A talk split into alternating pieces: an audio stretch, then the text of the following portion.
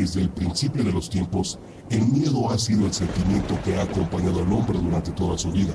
Desde que los medios existieron, hemos sido testigos de la evolución de todos y cada uno de los programas que nos han puesto los pelos de punta.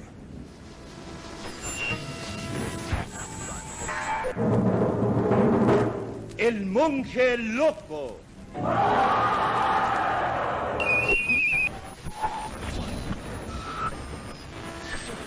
Apague la luz y escuche.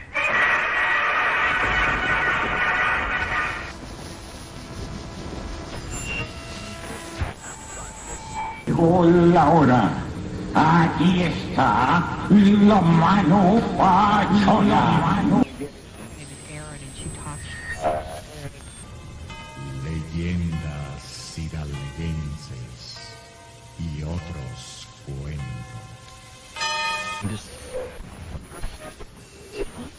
Historias que surgen del más allá, de lo desconocido, de lo sobrenatural. Soy Juan Ramón Sáenz. Entonces el primo de este de mi hija le, le dice este, que, que se le ofrecía, que si necesitaba algo. La viejita nunca le contestó, pero al momento que le habló, la viejita luego luego lo que hizo fue regresarse para irse, pero se iba pegada atrás de la pared. Entonces el primo fue y la siguió. Justamente al dar la vuelta de la, de la casa de la, de la esquina, eh, da vuelta a la viejita y a menos de un metro iba el primo, da vuelta al primo y la viejita ya no está.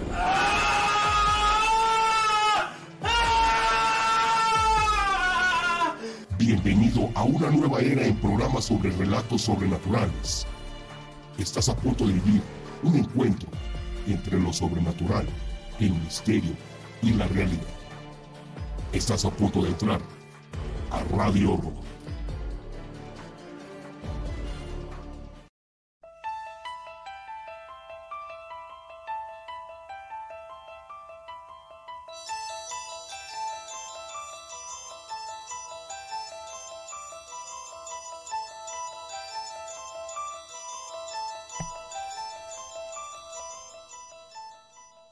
¿Qué tal, amigas, amigos de RadiHorror? Sean ustedes bienvenidos una vez más a este su programa. Mi nombre es Jordán Solís, transmitiendo con el gusto de siempre, completamente en vivo y en directo desde la ciudad de Pachuca, Hidalgo. Hoy, hoy jueves, jueves cuatro de noviembre del año dos mil veintiuno, estamos completamente en vivo y en directo para todo el país y el mundo. Les recordamos, vías de contacto siete siete uno, tres cuatro uno, cero cuatro dos nueve, siete siete uno, tres cuatro uno, cero cuatro dos nueve, está a su entera disposición para que nos llamen, nos manden su WhatsApp, una nota de audio, lo que ustedes quieran que tenga que ver con el fenómeno paranormal. Estaremos muy contentos de escucharlos, sobre todo de que participen con la pregunta que les hicimos hace unas horas. ¿Ustedes, ustedes de qué manera sintieron la presencia de sus difuntos en esta visita? En este pasado Día de Muertos, ¿cómo lo vivieron?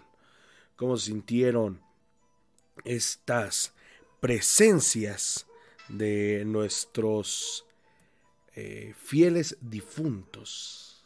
¿Cómo lo vivieron? ¿Cómo lo sintieron? Recuerden que estaremos leyendo un capítulo más. Así es, ya casi terminamos el libro de las historias ocultas de la mano peluda. Y por si esto fuera poco, hoy, hoy toca el caso, el caso de Josué. Así que no se lo pierdan, en unos instantes más estaremos compartiendo este último capítulo de las historias ocultas de la mano peluda. Y próximamente se vendrá el libro del origen del mal del maestro Eric Soham. Lo estaremos leyendo también por acá, además de otros libros que por ahí estaremos tratando de conseguir de el licenciado Juan Ramón Sáenz. Así que estén muy pero muy pendientes, no se pierdan de estos, de estos programas. Saludos para Nadia Cerón, que nos está escuchando, también para Viri Martínez, muchísimas gracias por estarnos escuchando en esta noche, noche fría, al menos aquí en la ciudad de Pachuca. Según esto, el termómetro aquí en, en Pachuca marca los diez grados. Se está sintiendo una... La sensación térmica es la, la que está más baja. Pero, eh, pues bueno, hay que... Hay que estar con ustedes en este programa. Así que, pues bueno, vámonos, vámonos con un baúl de los relatos para que se animen, para que nos compartan y sobre todo para que formen parte de esta historia. Su relato también puede estar aquí en el baúl de los relatos de Radio Horror. Vámonos. En algunas ocasiones hay presencias que no sabemos de dónde vienen y sobre todo, ¿qué es lo que hacen en un domicilio? Pues bueno, vamos a escuchar una historia donde literalmente a una familia la ahuyentaron de su casa.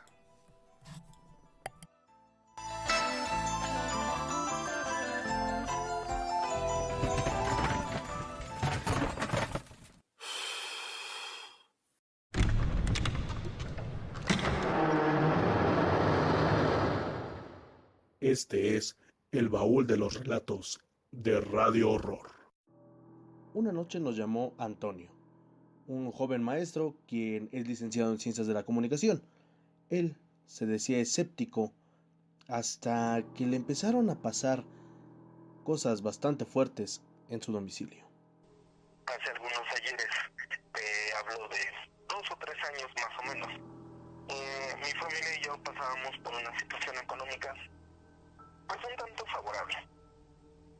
En esta situación vivíamos en una, en una casa, pero eh, al lado de esta casa estaba una abandonada. Uh-huh. Muchos nos decían, esta casa pues hay dinero, hay cosas, este, se escuchan ruidos, como comúnmente pues la gente platica al ver una casa abandonada o una casa este, deshabitada. Claro. Nosotros pues no, no este, hicimos caso de sus comentarios y pues nosotros vivimos los dos primeros años perfectamente, sin ninguna interrupción, sin ningún tipo de sucesos diferentes.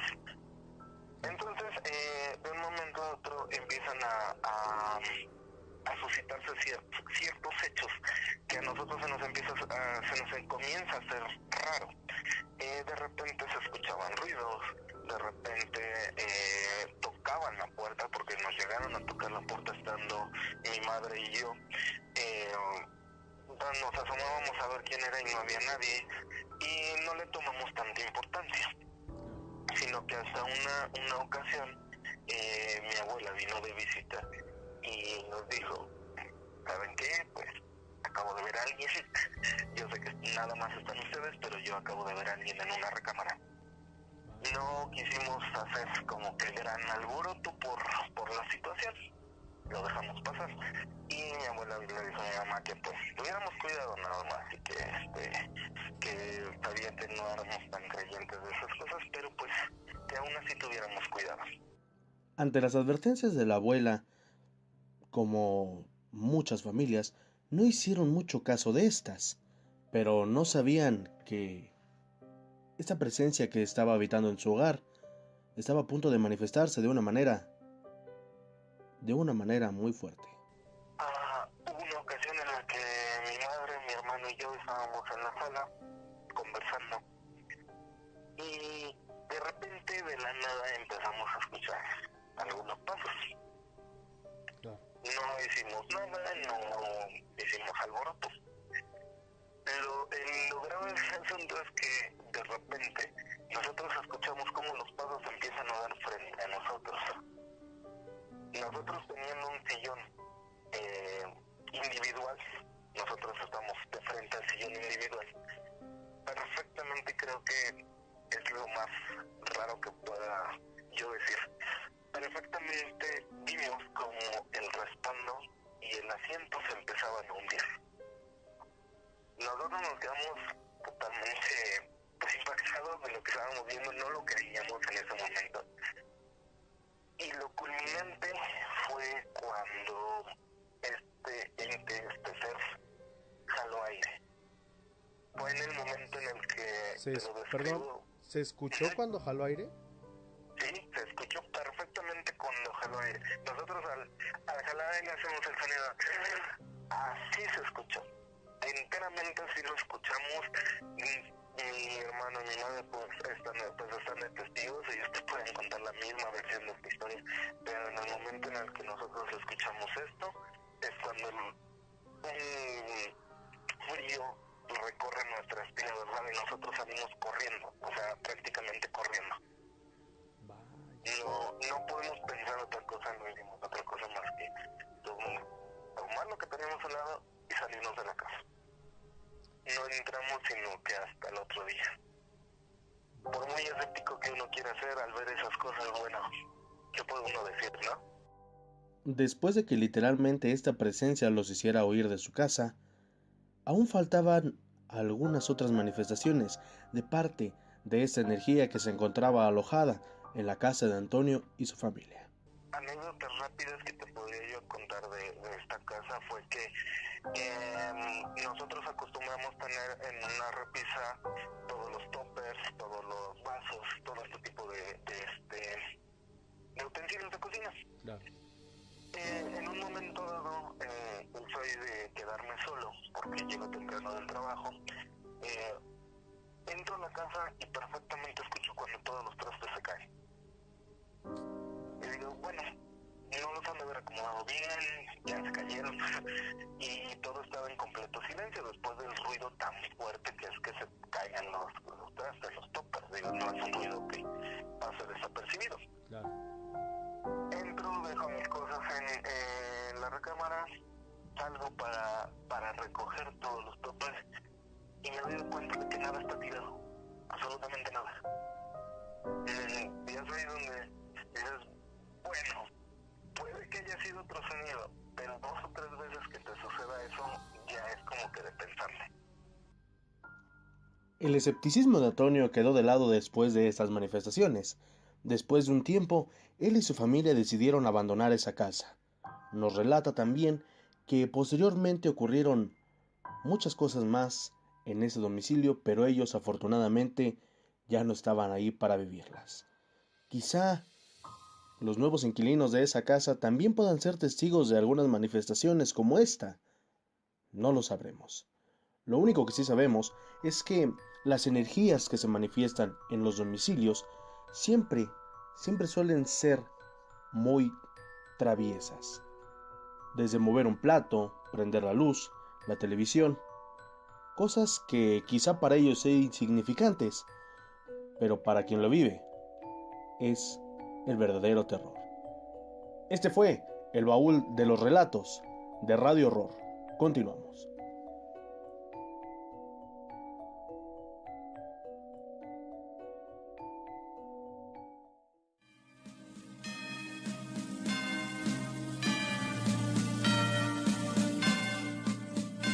Las ánimas.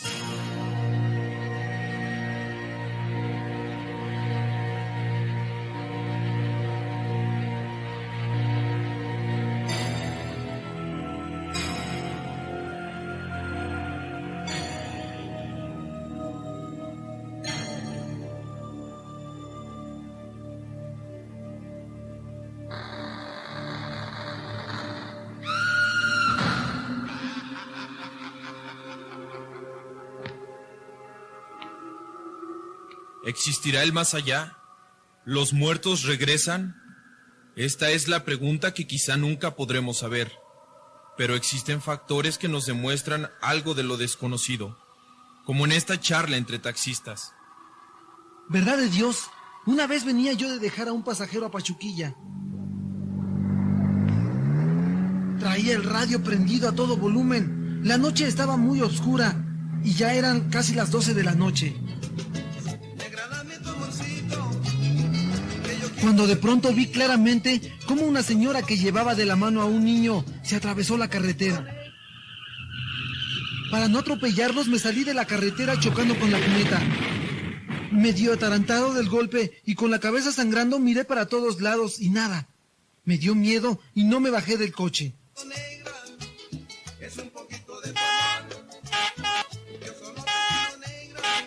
De pronto el radio del coche se encendió, el claxon tocó y se prendieron las luces que con el golpe se habían apagado. Que me salgo corriendo y por poco me atropella un coche que pasó por ahí.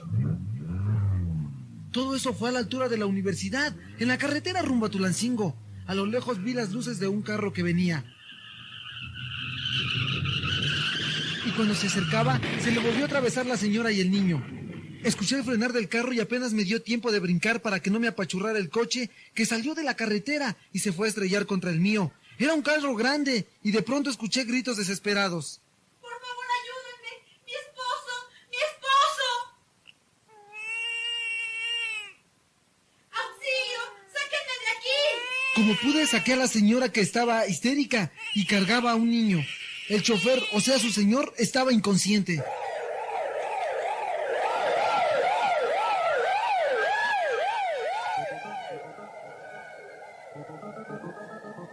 Al poco tiempo llegó una patrulla de caminos y nos trasladó al hospital civil para que nos atendieran y estábamos en calidad de detenidos. Cuando nos interrogaron por separado, los tres dijimos lo mismo, de que habíamos visto cruzar la carretera a una señora y a un niño. Lo raro fue que en el lugar donde chocaron nuestros coches había varias cruces. Esto quería decir que en ese lugar se mató mucha gente por culpa de las ánimas que atraviesan la carretera. A lo mejor esa vez te habías tomado unas chelas y por eso viste a la señora y a su chavo. No, no, no, te lo juro que no. El dueño del taxi habló con el señor que tuvo el accidente conmigo y le dijo lo que yo te estoy diciendo. ¿A poco a ti no te ha pasado nada de eso, Rubén? Una vez no me caía ni un pasajero. Ya era medianoche. Me daban ganas de ir a entregar cuando de pronto no vi de dónde salió una mujer vestida de negro. ¿Me lleva por favor al panteón? A mí se me hizo raro. Quise platicar con ella, pero no me contestó. La dejé en la mera puerta. Espérame un momento. Clarito vi cómo abrió la reja del panteón y se metió.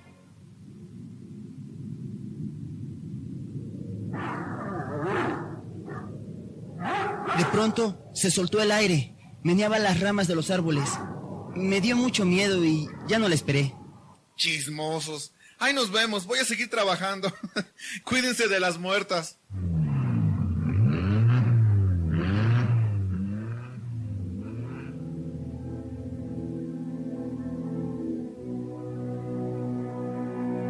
Carlos, burlándose de sus amigos, arrancó su coche y se perdió en las calles de la ciudad.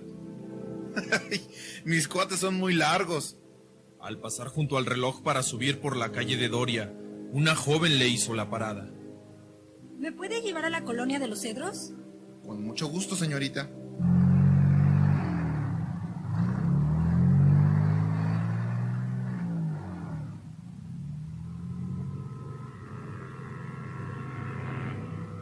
Al subirse la joven al asiento de atrás, Carlos sintió un frío congelante, y por más que miraba por el espejo retrovisor, no le pudo ver la cara a la pasajera.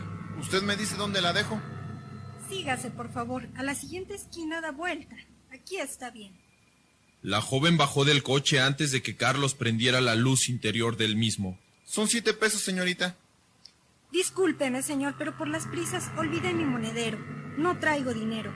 Pues antes de subirse al coche me lo hubiera dicho. La gasolina no me la regalan, ni mucho menos mi tiempo. No se enoje. Mañana viene a esta casa donde me voy a meter, le van a pagar y le voy a dejar una buena propina. ¿Cómo se llama o por quién pregunto? Me llamo María Sánchez Hernández. La joven se metió a la casa y Carlos estaba muy molesto. Echó a andar su carro y se retiró.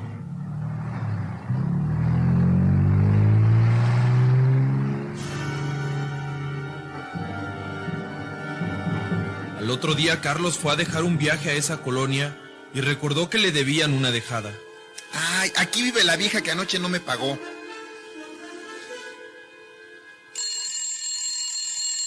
¿Quién? Yo, señora. Momentos después salió una señora grande de edad. Dígame, señor, ¿qué se le ofrece?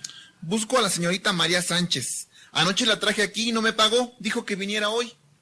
La señora lo miró extrañado y con mucha tristeza le dijo: Mi, mi hija María tiene seis años que murió. Viajaba en un taxi y los arrolló el tren. Ayer fue su cumpleaños. Carlos recordó las leyendas que sus compañeros contaban. Se puso pálido y a punto de desmayarse. ¿Le pasa algo, señor? Carlos dio la media vuelta, se subió a su coche y pensó en voz alta. Mis amigos tenían razón, las ánimas sí existen. De pronto a sus espaldas le pareció escuchar una risa. ¡Ave María Purísima!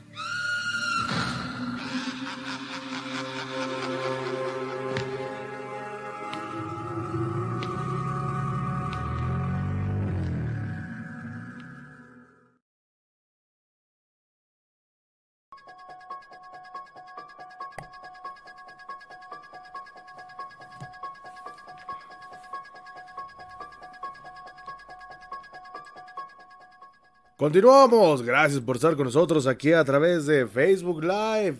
En unos instantes más estaremos leyendo el tarot de los trolls, así que pues bueno, no se lo pierdan y estén muy pero muy pendientes. Vamos a leer algunos saludos que tenemos por acá. eh, Abel Martínez dice, ¿qué pasa cuando sueñas con una mujer? Todo depende, mi querido eh, mi querido Abel. Eh, más o menos cuéntanos tu, tu sueño y enseguida te lo vamos a, a interpretar, mi buen Abel Martínez. Eh, dice por acá, claro, Alberto Bedoya, buenas noches a todos. José Mendoza, saludos desde Yucatán, saludos hasta la península de Yucatán, a Campeche, a Cancún, a toda la gente que nos está escuchando allá en esa zona de nuestro país, que por cierto, muy bonitas las zonas arqueológicas de esta eh, ¿cómo se llama? De esta parte de, del país. mm, muy muy bonito, la verdad, la verdad, muy bonito. Tuvimos la oportunidad de estar por allá hace ya algunos años, ojalá que podamos ir a hacer eh, algunas investigaciones también por allá, ¿por qué no? Se, se cuentan muchas, muchas leyendas por esa parte. Odiseo Tesla, milagro, mi querido amigo Odiseo Tesla, ya tiene un buen ratito que no te veíamos por acá. Saludos desde Tuxtla Gutiérrez, Chiapas, muchísimas gracias. Bellísimo, las cascadas del agua azul, ¿eh? Bellísimo. Di Castillo, buenas noches, Jordán, saludos, saludos Di, te mandamos un, un caluroso abrazo. Eh, Acasha López, hola, buenas noches, saludos, saludos Acasha, esperamos que te encuentres muy pero muy bien. Son exactamente las once de la noche con veinticuatro minutos. Recuerden, Recuerden que para la lectura del tarot de los trolls, lo único que tienen que hacer es dejarnos su nombre completo, nombre real, eh, y su fecha de nacimiento y la pregunta específica que quieran hacerle al tarot de los trolls, y con gusto les vamos a estar regalando tres cartitas del tarot para todos ustedes. Dice Abel Martínez, la mujer que sueño está vestida de blanco con un vestido rasgado, no le puedo llegar a ver el rostro, me quedo congelado. En mi sueño, al despertar, tengo muchos escalofríos. Bueno, mira. El soñar, bueno, a la hora de interpretar este tipo de sueños, hay que ver qué es lo que hacen. Por eso te decía que era muy importante que, que nos compartieras cómo, eh, cómo la soñaste. ¿Por qué? Porque, por ejemplo, si la sueñas con el torso eh, desnudo, vamos a decirlo así, eh, es aburrido de malas noticias. Una mujer, cuando soñamos que la abrazamos, es un anuncio de decepciones. O sea, son, son varias cositas que, que podemos interpretar, mi querido Abel Martínez.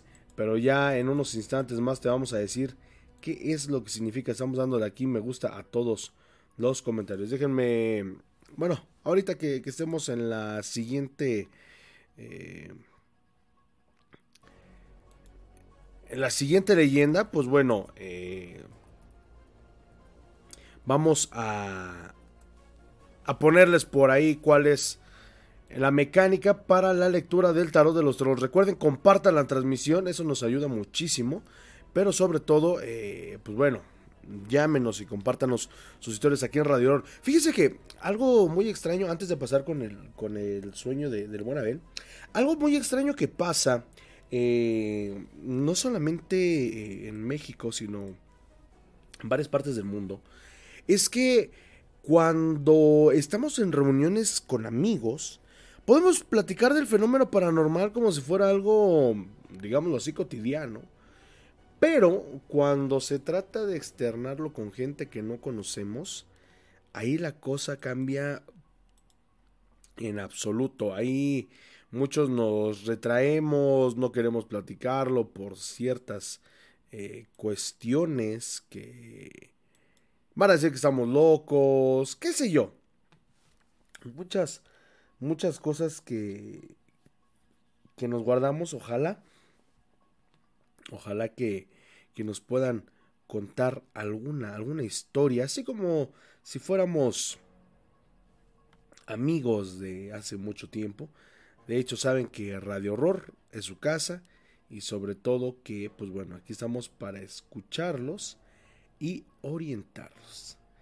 Son exactamente las once veintisiete. Ahora sí, mi querido Abel, eh, está flotando, a veces la veo atrás de mi ventana y otras arriba de un árbol. Ok, bueno, eso ya comienza a preocuparme porque ya no puede ser eh, solamente un sueño. Fíjate que soñar con alguien vestido de blanco, bueno, todo depende. Es, es que es, está muy, muy raro es, todas estas interpretaciones. Les voy a decir por qué. Porque también influye si la persona que vemos es una persona conocida. Soñar con una persona, digámoslo así, eh, o literalmente con un vestido blanco, tiene la representación de pureza, paz y armonía. Los sueños en los que una persona va vestida de blanco eh, hacen referencia a un estado máximo de tranquilidad de la mente y el alma, así como de una calma interior. Pero, por ejemplo, si ese vestido está roto, eh, a este tipo de visiones se le puede dar la interpretación de que algo en tu vida anda mal. Ya sea una, eh, una relación, sentimientos por alguien, quizá tengas por ahí algunos problemitas eh, de, de creatividad o qué sé yo. Eh, este vestido roto simboliza que has estado sometido a mucho estrés, mi querido Abel.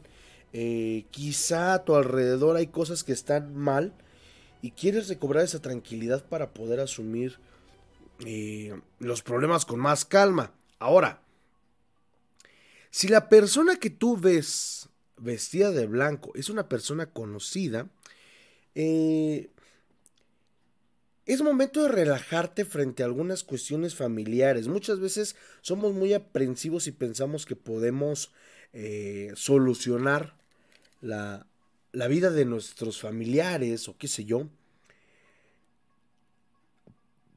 Probablemente has venido experimentando la preocupación a, a causa de unos altercados, mi querido Abel, eh, con conflictos familiares, con esposa, con mamá, qué sé yo. Eh, lo único que te puedo decir eh, es que debes seguir un camino para solucionar el problema sin necesidad de, de estresarte. Ahora, si el vestido blanco está sucio, eh...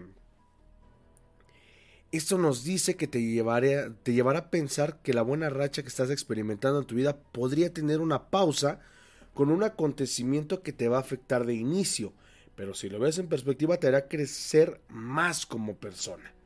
Esto tendrá que ver eh, con posibles problemas en el amor, que solamente serán momentáneos y los vas a superar con mucha facilidad. Ahí está.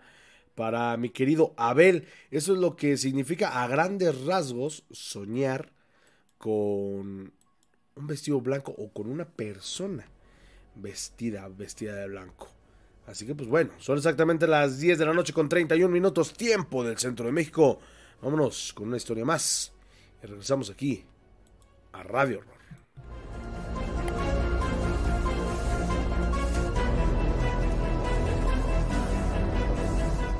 La ciudad de Aguascalientes es bella, extraordinaria y muy fascinante. Pero a pesar de ser pequeña, encierra más misterios que todo el territorio mexicano. Y hasta la fecha, la gran mayoría aún no tienen explicación. Sería imposible negar la existencia de sucesos paranormales, del más allá, o relacionados con la eterna guerra entre el bien y el mal. ¿No lo creen? Permítanme guiarlos. Después, ustedes tendrán la última palabra. El relato que usted escuchará está basado en hechos verdaderos. No temas a la oscuridad. Ten miedo de ellos.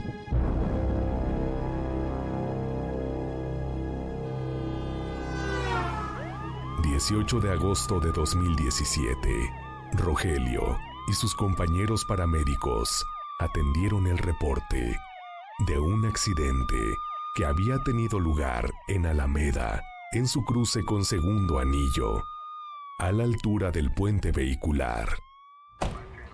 Al llegar, se dieron cuenta que un auto de modelo reciente yacía con las llantas apuntando al cielo.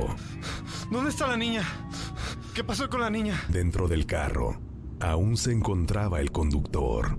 La dificultad con la que éste articulaba palabras les hizo pensar a los socorristas que se encontraba alcoholizado, pero no era el caso. Más allá de eso, les llamó la atención lo que decía aquel hombre, ya que, sin parar, mencionaba desesperado una y otra vez: ¿Dónde está la niña? ¿Qué pasó con la niña? ¿Dónde está la niña? Los paramédicos se dieron a la tarea de buscar a la niña, la cual el hombre mencionaba desesperado, pero al realizar una inspección, no había nadie más.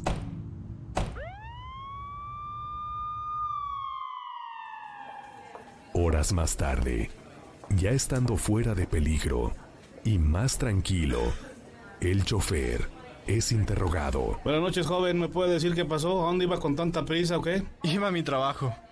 Se me hizo tarde y por eso iba a exceso de velocidad. Ya que no había tráfico, pues se me hizo fácil, señores. ¡Chin!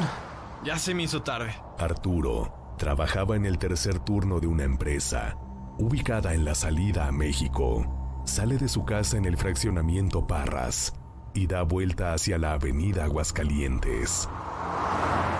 Esa noche, aprovechando el nulo tráfico de la ciudad, acelera su auto de manera imprudente.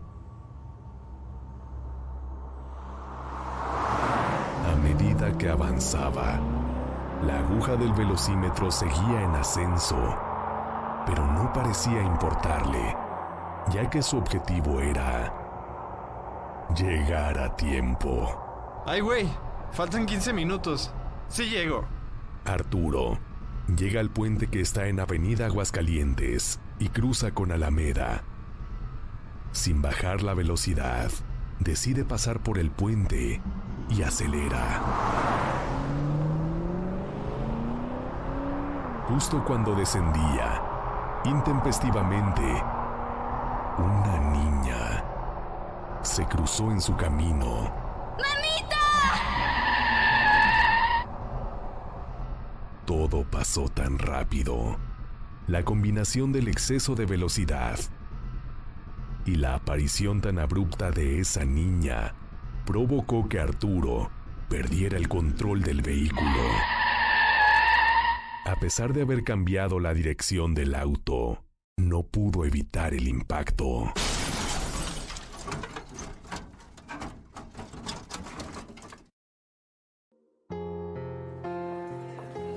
La niña tendría unos siete, ocho años, vestida de blanco. Escuincla. Sí, no, no se preocupe, joven. De aquí de su accidente no, no pasó nada. No hay ninguna víctima ni nada. Nadie lo responsabiliza de nada, excepto que su vehículo quedó hecho añicos. Víctimas no hay. Usted está solo en el lugar de los hechos. Años atrás, en la colonia Ojo Caliente, vivía una pequeña niña junto con su madre, en una humilde casa. Lamentablemente, la madre enfermó y la niña tuvo que salir en la madrugada a buscar medicina en la farmacia que está en las inmediaciones. Al cruzar la avenida, su falta de precaución provocó que un vehículo, manejado por un alcoholizado conductor, la arrollara. Justo cuando descendía por la pendiente del paso a desnivel, que se ubica en la zona, arrebatándole la vida. ¡Mamita! Instantáneamente. Se dice que desde entonces, la aparición de esta niña se ha hecho frecuente, al interponerse súbitamente al paso de algunos conductores. Ya sabes esta parte de la historia, así que ten cuidado al pasar por Segundo Anillo en su cruce con Alameda, ya que puede ser que tú también, como otros conductores, te encuentres con la niña del puente. Radio Universal, viviendo el Día de Muertos.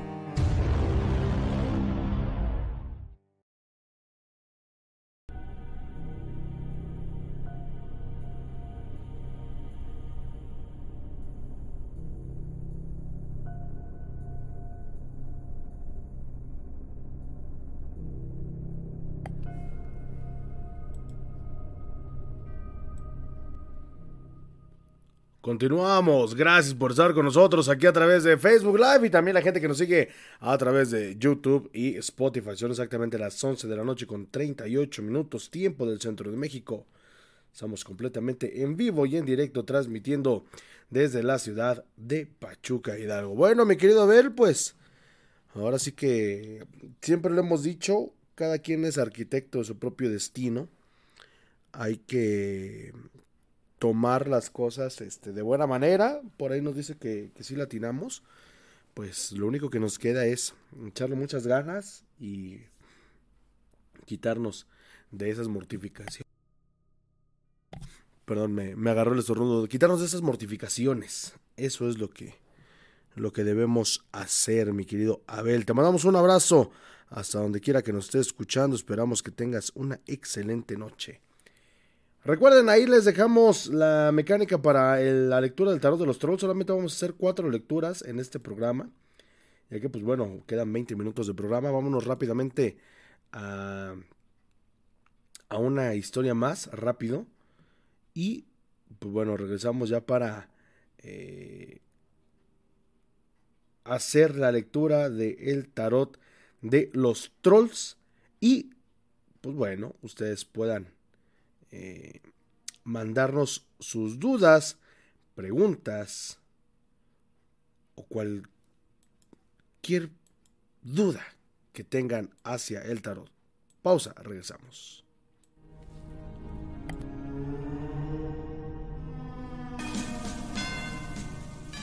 La vela de la muerte.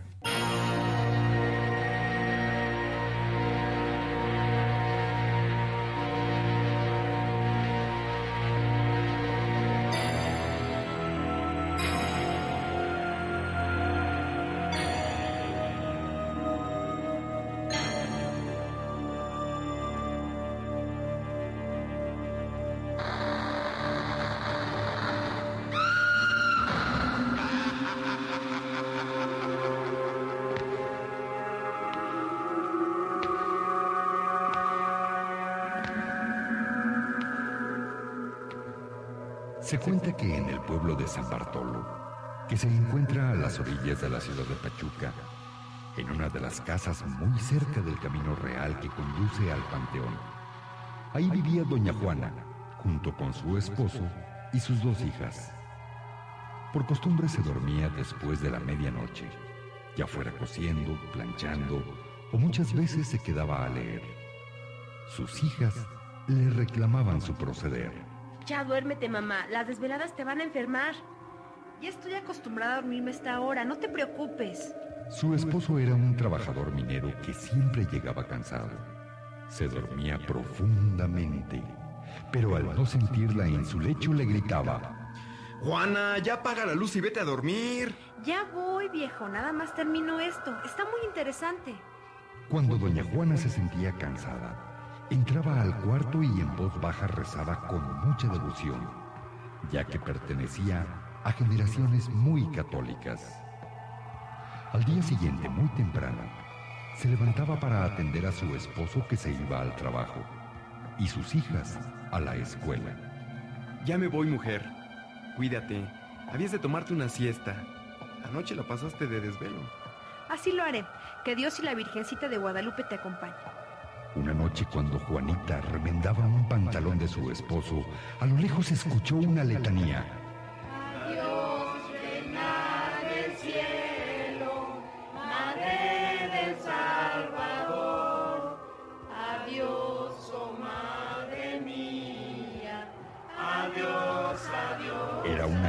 Procesión de cientos de personas que se iluminaban con cirios, veladoras y velas, y cuando terminaban un canto rezaban en una sola voz.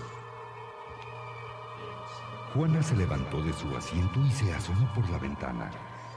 La gente pasó cerca de ella, y a pesar de que hacía mucho aire no se les apagaban las velas.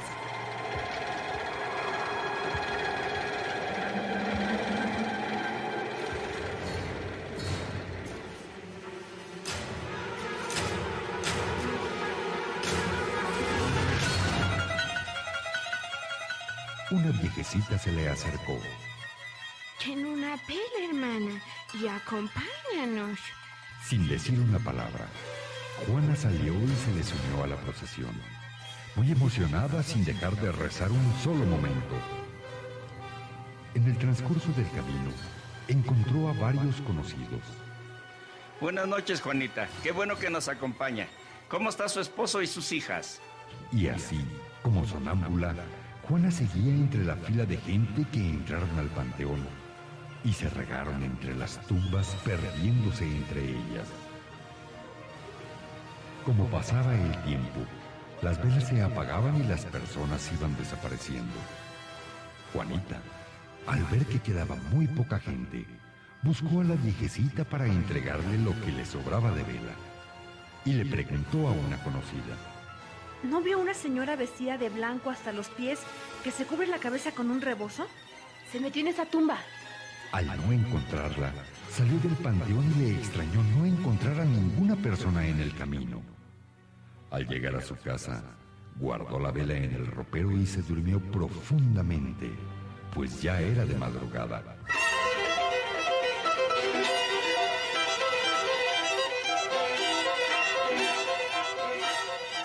A las pocas horas les contó a su esposo y a sus hijas lo que había pasado. Ayer a la medianoche, cuando ustedes dormían, acompañé a unas personas al panteón. Ay, mamá, no cabe duda que las desveladas se están desquiciando. ¿A medianoche al panteón? Les digo la verdad, no tenía por qué mentirles. Entre los que iban, vi a varias personas de aquí del pueblo. Hasta me saludaron. Mm, ¿Cómo a quiénes? Don Luis el zapatero, don Juan el jardinero, doña Isabel la curandera, Pedro el hijo de mi comadre Petra. Su esposo la miró con risa burlona. Todos esos que me has mencionado ya son muertos. Acuérdate que Pedro se mató en la mina.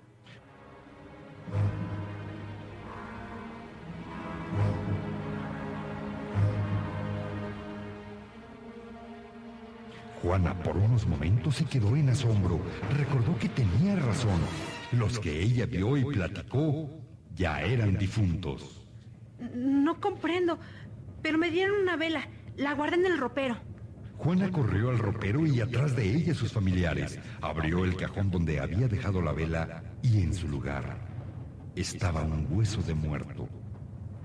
Una canilla de quién sabe de qué muerto era.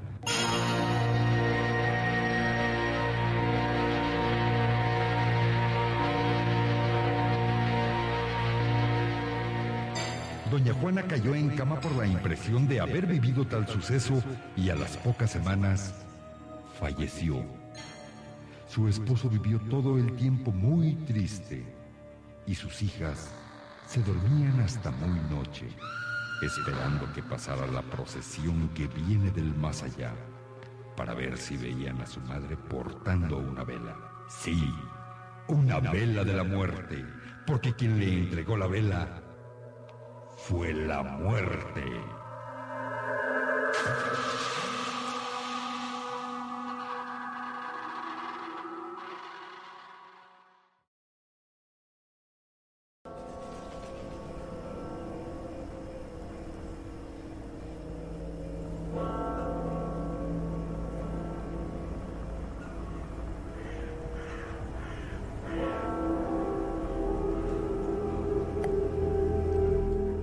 Continuamos, gracias por estar con nosotros. Son exactamente las once de la noche con cuarenta y siete minutos. Tiempo del centro de México. Estamos a unos instantes de que termine el programa y de que termine el día jueves. Ya en unos instantes, unos trece minutitos, ya estaremos terminando este día. Eh, vamos a leer algunos comentarios. Dice eh, Alexis Amado López Islas, diez del diez del noventa y seis. Quisiera saber si tengo algún tipo de conexión directa con lo paranormal. Fíjate que mi querido Alex, eh, no, no me lo tomen a mal, muchas veces no, nos lo preguntan, pero pues bueno, eso no, no nos lo puede decir el tarot de los trolls. Eso es más de, de cuestión energética, pero bueno, vamos a, a preguntárselo al tarot. Ay, ahora no tenemos camarita. Bueno, confíen en mí. Confíen en mí que, eh, pues bueno, todo lo que les estoy diciendo es completamente real. Todo lo que les voy a decir de las cartas que salen, yo no puedo jugar con esto. Eh, con, con el, voy a ver, es, a ver, permítanme un segundo, déjenme ver si de pura casualidad puedo conectar. Eh, No, creo que no. Es decir, déjenme ver si puedo conectar la, la cámara, pero creo que no. Eh, bueno, mi querido Alex López, vamos a ver qué es lo que tienen para los para ti el tarot de los trolls. Sale el, te sale la carta del trabajo. Fíjate que en esta pregunta que tú nos haces de si tienes conexión con lo, con lo sobrenatural, la carta del trabajo nos dice que, pues bueno, es algo que se tiene que desarrollar, vamos a decirlo así, y no necesariamente con lo paranormal, sino con todo lo que se refiere a, a sanar, a esto. Probablemente tengas un don, por lo que quiere decir aquí la carta de, del tarot de los trolls, probablemente tengas por ahí eh, algún don. Tendrías que, que checarlo, no sé de dónde seas, mi querido Alex. Me, por lo que veo aquí eres de, de Pachuca.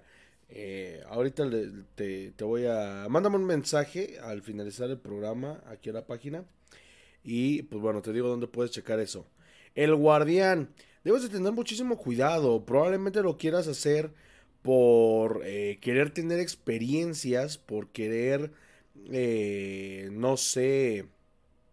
Digo, no, no es malo, pero siempre hay que saber a dónde nos vamos a meter, porque no es, eh, digamos así, tan fácil eh, salir de, de este tipo de situaciones, porque, pues bueno, es eh, un proceso el cual debe de, de llevarse, y como lo hemos dicho aquí, como lo dijimos la vez que subimos en un exorcismo hace ya algunos años, no hay retorno. Si se empieza es muy difícil que se salga, mi querido Alex López. Y finalmente la fortuna y la riqueza. Por lo que me dicen estas tres cartas, probablemente sí exista un ochenta a noventa por ciento de que tú tengas un don. Eso no te lo puedo decir yo, o probablemente sí lo pueda percibir, pero sería mejor que asistas con gente más especializada en este tipo de situaciones. Mándame un mensaje y te voy a decir a dónde vayas para ver si tienes don o que te orienten en este panorama, mi querido eh, Alex López. Y sí, es de aquí de, de Pachuca justamente. Mándame un mensaje Mándame un mensaje, Alex, este, y te digo en dónde. Odiseo Tesla, Rosa Gisela Figueroa Escobar, doce de abril del ochenta y ocho. Ok, perfecto. Panorama laboral. Vamos a ver qué es lo que, lo que dice el, el tarot de los trolls. Muchas gracias, excelente programa. Gracias, Axel, este Alex, perdón. Muchísimas gracias, mi querido Alex. Esperemos que te guste y sobre todo que te sirva los consejos que aquí te damos. Eh, Odiseo Tesla, vamos a ver eh, qué es lo que dice para Rosa Gisela Figueroa. Recuerden que los, que los trolls es muy, muy difícil que, que, que se equivoquen,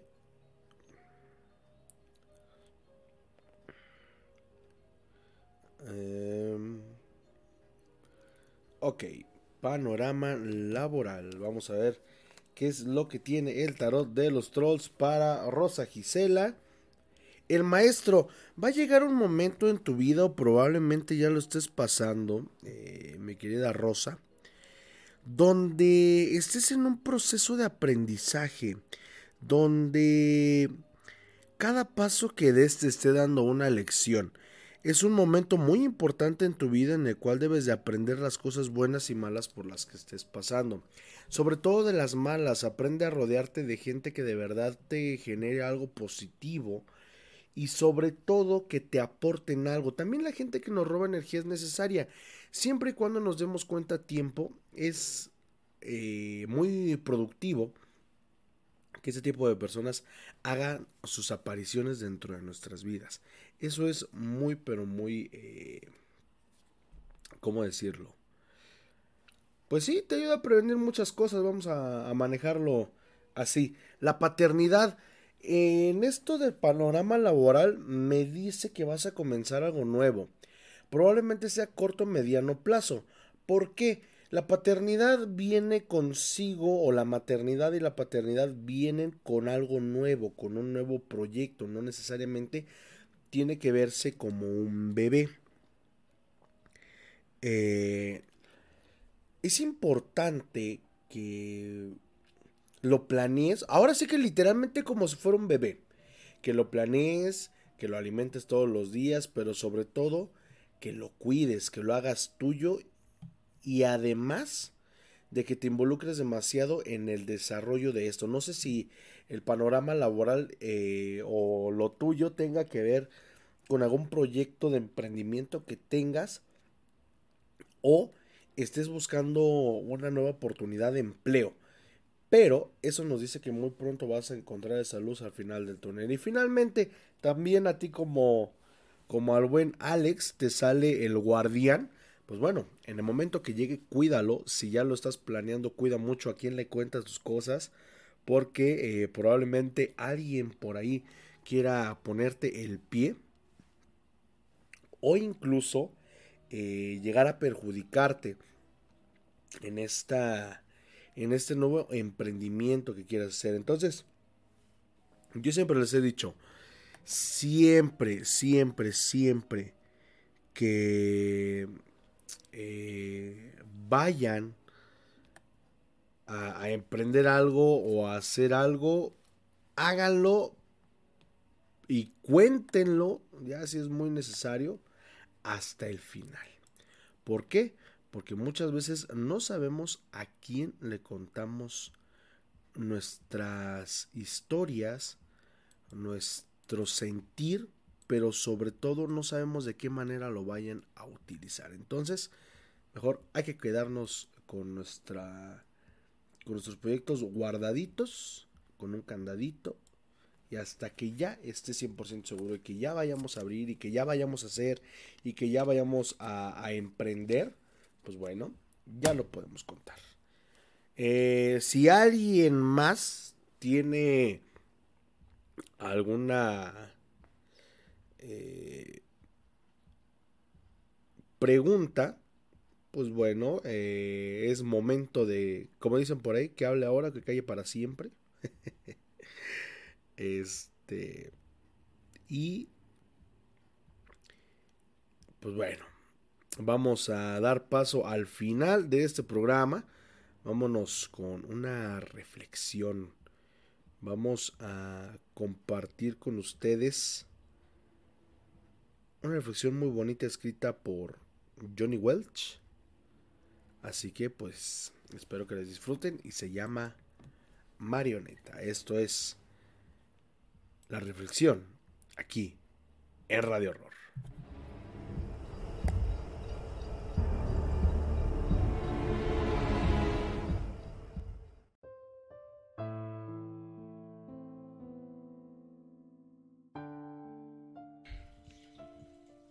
Si por un instante Dios se olvidara de que soy una marioneta de trapo y me regalara un trozo de vida, posiblemente no diría todo lo que pienso, pero en definitiva, pensaría todo lo que digo.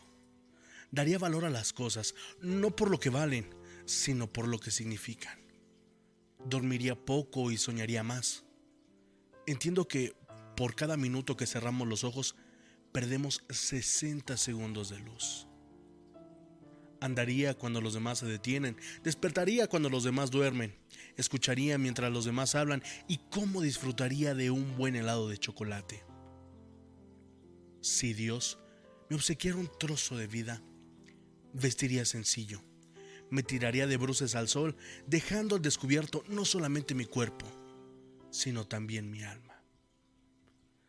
Dios mío, si yo tuviera un corazón, escribiría mi odio sobre el hielo y esperaría a que saliera el sol. Pintaría con un sueño de Van Gogh sobre las estrellas un poema de Benedetti, una canción de Serrat. Sería la serenata que ofrecería a la luna. Regaría con mis lágrimas las rosas para sentir el dolor de sus espinas y el encarnado beso de sus pétalos. Dios mío, si yo tuviera un trozo de vida, no dejaría pasar ni un solo día sin decirle a la gente que quiero, que la quiero. Convencería a cada mujer de que ella es mi favorita y viviría enamorado del amor. ¿A los hombres? A los hombres les probaría cuán equivocados están al pensar que dejan de enamorarse cuando envejecen, sin saber que envejecen cuando dejan de enamorarse. A un niño le daría alas, pero dejaría que él solo aprendiese a volar. A los viejos. A mis viejos les enseñaría que la muerte no llega con la vejez, sino llega con el olvido. Tantas cosas les he aprendido a ustedes los hombres. He aprendido que todo el mundo quiere vivir en la cima de la montaña sin saber que la verdadera felicidad está en la forma de subir la escaparda. He aprendido que cuando un recién nacido aprieta con su puño por primera vez el dedo de su padre, lo tiene atrapado para siempre. He aprendido que un hombre únicamente tiene derecho a mirar a otro hombre hacia abajo cuando ha de ayudarlo a levantarse. Son tantas cosas las que he podido aprender con ustedes. Pero, pero finalmente, de mucho no habría de servir. Porque cuando me guarden dentro de esta maleta, infelizmente, yo estaré muriendo.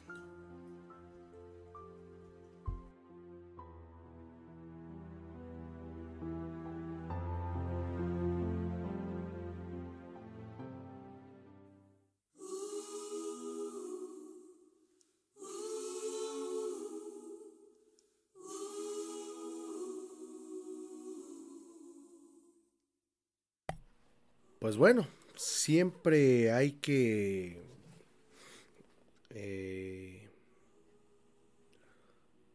hay que pensar, hay que tomar en cuenta lo que decimos y los, lo que hacemos. Además, eh,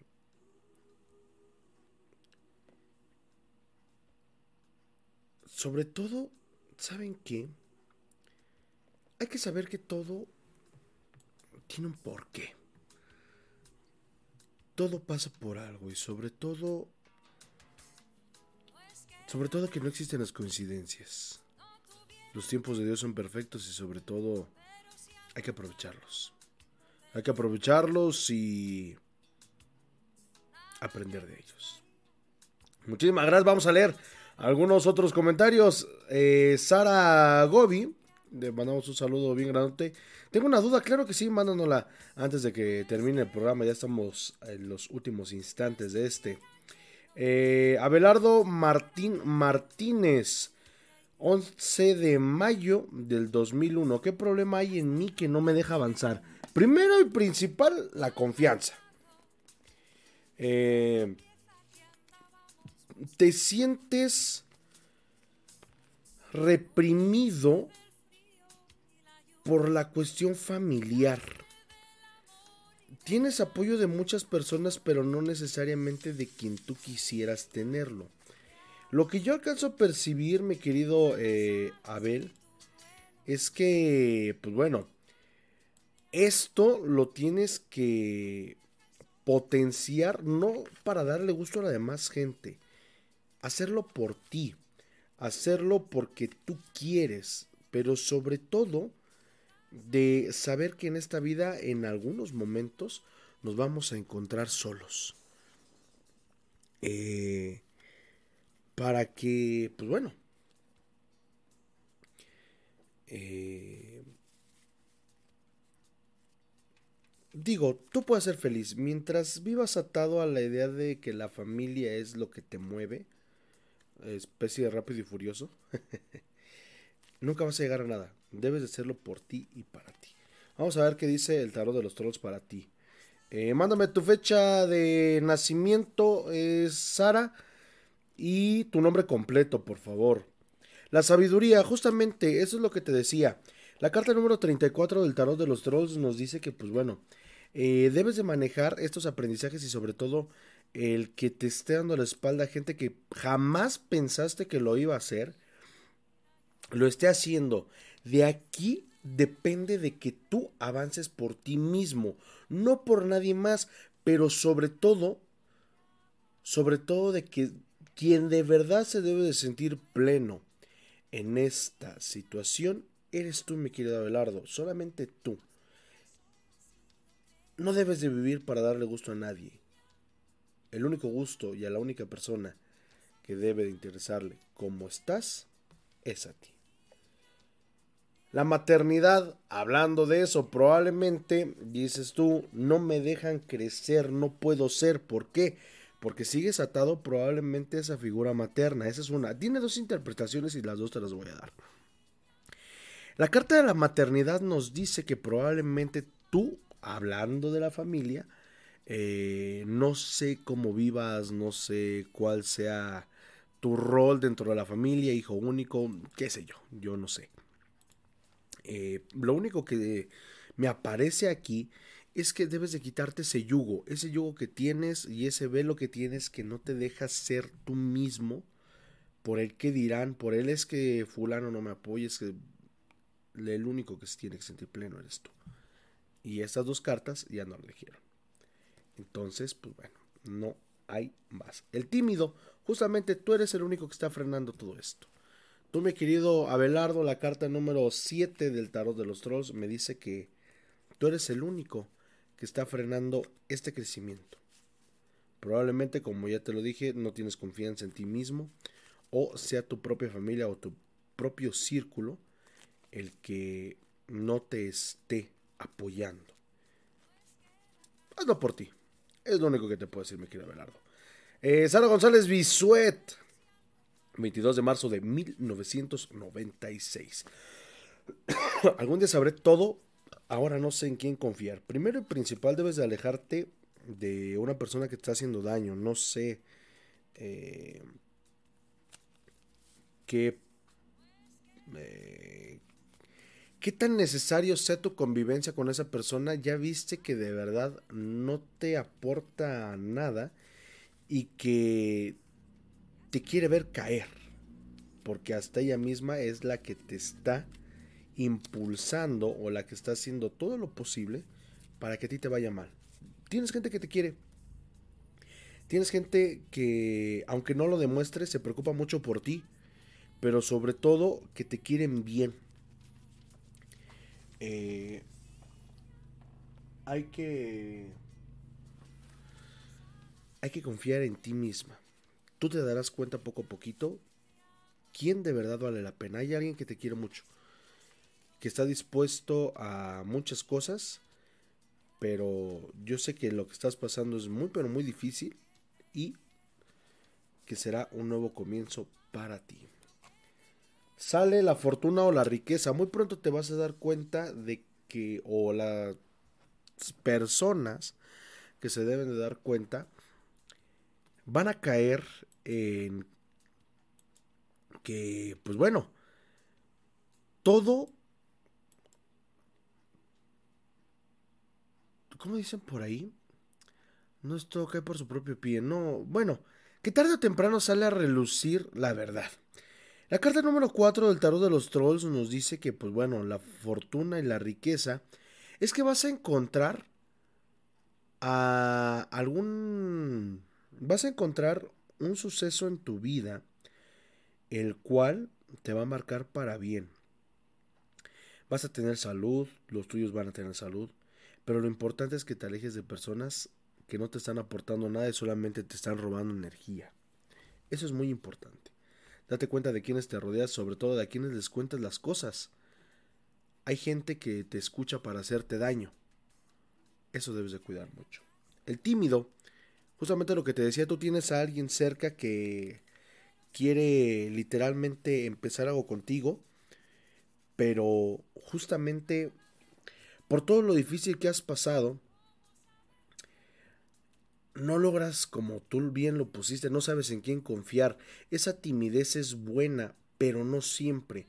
Cuando hay personas que no saben realmente de dónde vienen todos tus problemas y te quieren ayudar, es en las que te tienes que apegar. Eso es una. Dos, cuando tú llegas a contar algo y ese algo lo toman a la ligera, desde ese momento debes de decir, no más, esto no me conviene a mí ni a mi salud mental ni física.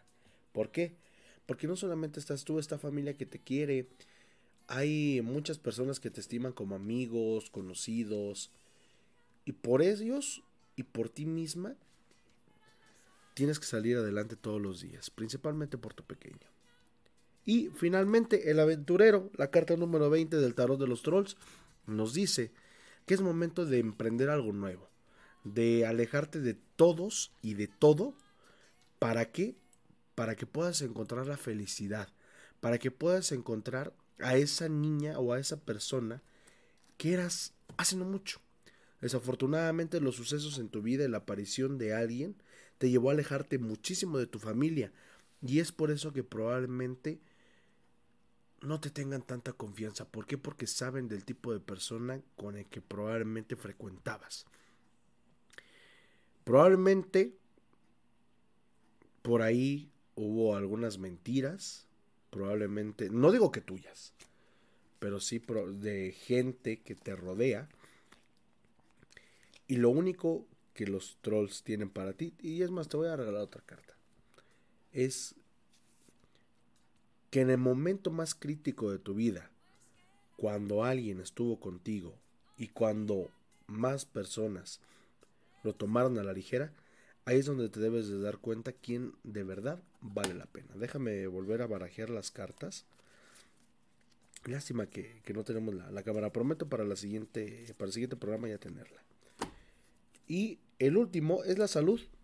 Por ahí hay enfermedad en tu vida, en tu familia. Eh, pronto sanarás. Y sobre todo la gente que te está haciendo daño va a recibir su castigo. Dicen por ahí que todo, todo se regresa en esta vida. Nada se paga en la otra, todo se paga aquí. Y todo lo que se siembra, se cosecha. Hay que tener mucho cuidado en lo que hacemos, lo que deseamos y sobre todo lo que decimos. Porque en un futuro no muy lejano, eso, eso nos puede dar una lección tanto de humildad como de saber querer y respetar al prójimo. Eso es lo que tengo para ti, Sara González Bisuet, en esta noche. Muchísimas gracias, ya nos extendimos un poquito más, pero bueno, eso es la ventaja de transmitir en redes sociales. Mi nombre es Jordán Solís, agradeciéndoles como cada jueves que nos hayan acompañado a lo largo de una hora aquí en Radio Horror. Recuerden, Recuerden que nos vemos y escuchamos la próxima semana, próximo jueves en punto de las once de la noche, tiempo del Centro de México. Mi nombre es Jordán Solís. Recuerden, sean felices donde quiera que estén. Y sobre todo, llévense una sonrisa. Son gratis. Que tengan una excelente noche y un muy bonito fin de semana.